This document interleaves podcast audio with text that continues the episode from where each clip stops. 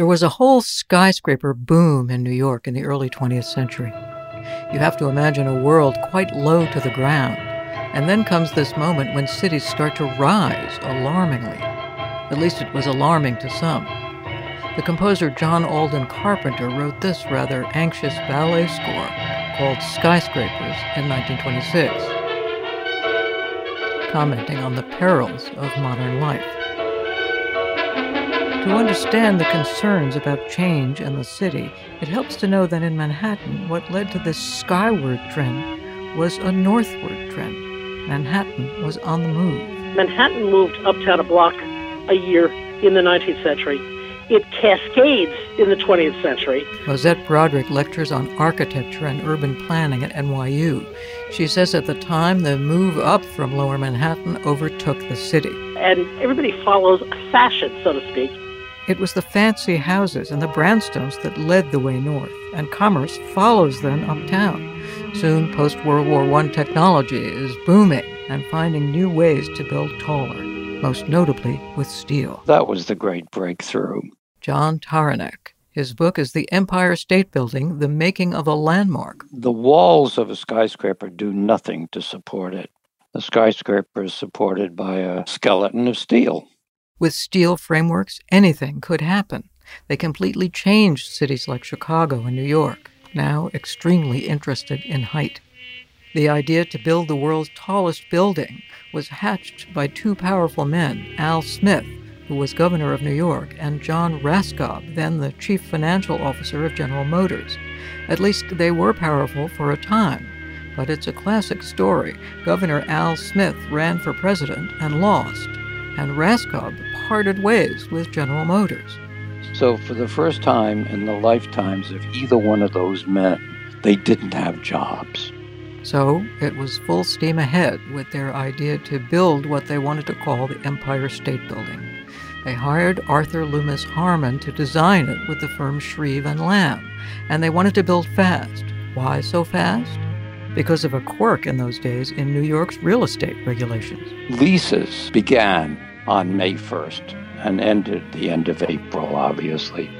So they wanted a flurry of lease signers at the earliest opportunity, which would be May 1st, 1931. In late August of 1929, Smith and Raskob announced their schedule. Start date was to be March 17th, St. Patrick's Day, 1930, which would give them a little less than 14 months to build. What, of course, they didn't account for was the crash in the fall of 29. October 29th, just two months after their announcement, everything changed.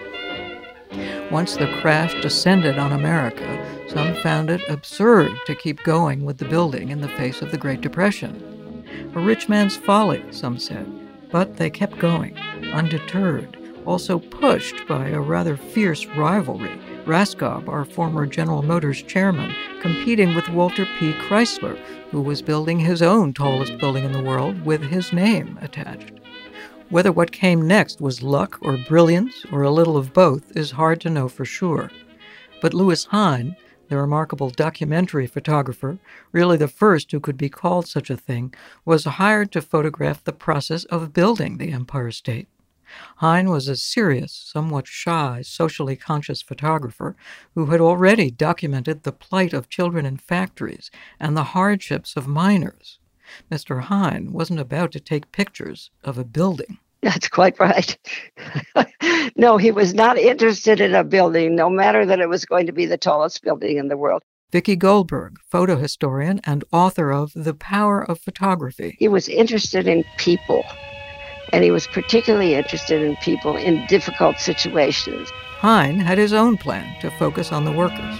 How did he do it? Well, one of the ways was that he sat beside them. He went up into uh, very difficult high situations, and he would go up in a special little cart. He climbed on girders. This was not a man who was an athlete, and he was in his 50s by that time, but he went with them and I think they were probably bemused in some way. Those now familiar Lewis Hine pictures, about a thousand taken of the men at work high in the sky, precariously building and reinforcing that steel skeleton, could be seen in the display windows of a vacant department store on 34th Street. They turned public sentiment right around. These pictures were very meaningful for people who were looking for something in this time of calamity. When you're in a time when people are soon going to be jumping out of windows and you see people flying up on girders, it must transform your ideas of what might be going on. The top of this structure is the highest thing in the world today that was ever created by the brains, the brawn, the ingenuity, by the time the building opened on May 1, 1931, the workers' labor and those photos had made the Empire State into a triumph of team spirit and hard work in hard times. It can still be transformative, notes New York Times architecture critic Michael Kimmelman. It is a very cool thing on the skyline still. It's now a little hard to find sometimes since the skyline has been redrawn by so many tall buildings, which is a very interesting thing about tall buildings, the way they occupy what is fundamentally public space, but also our mental landscape of the city with that kind of setback and antenna that creates this kind of ultimate symbol of height, that needle pointing at the sky. For John Tauranac, the building's biographer, its appeal is downright personal. It's, it's almost, I, I know this is a bizarre thing to say, but it's almost huggable you know, there's a form to the building that is endearing. You don't find many buildings of that nature.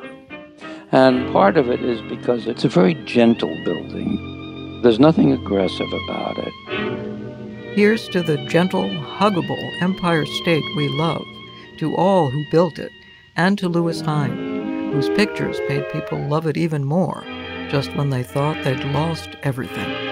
It's Fishko Files. I'm Sara Fishko.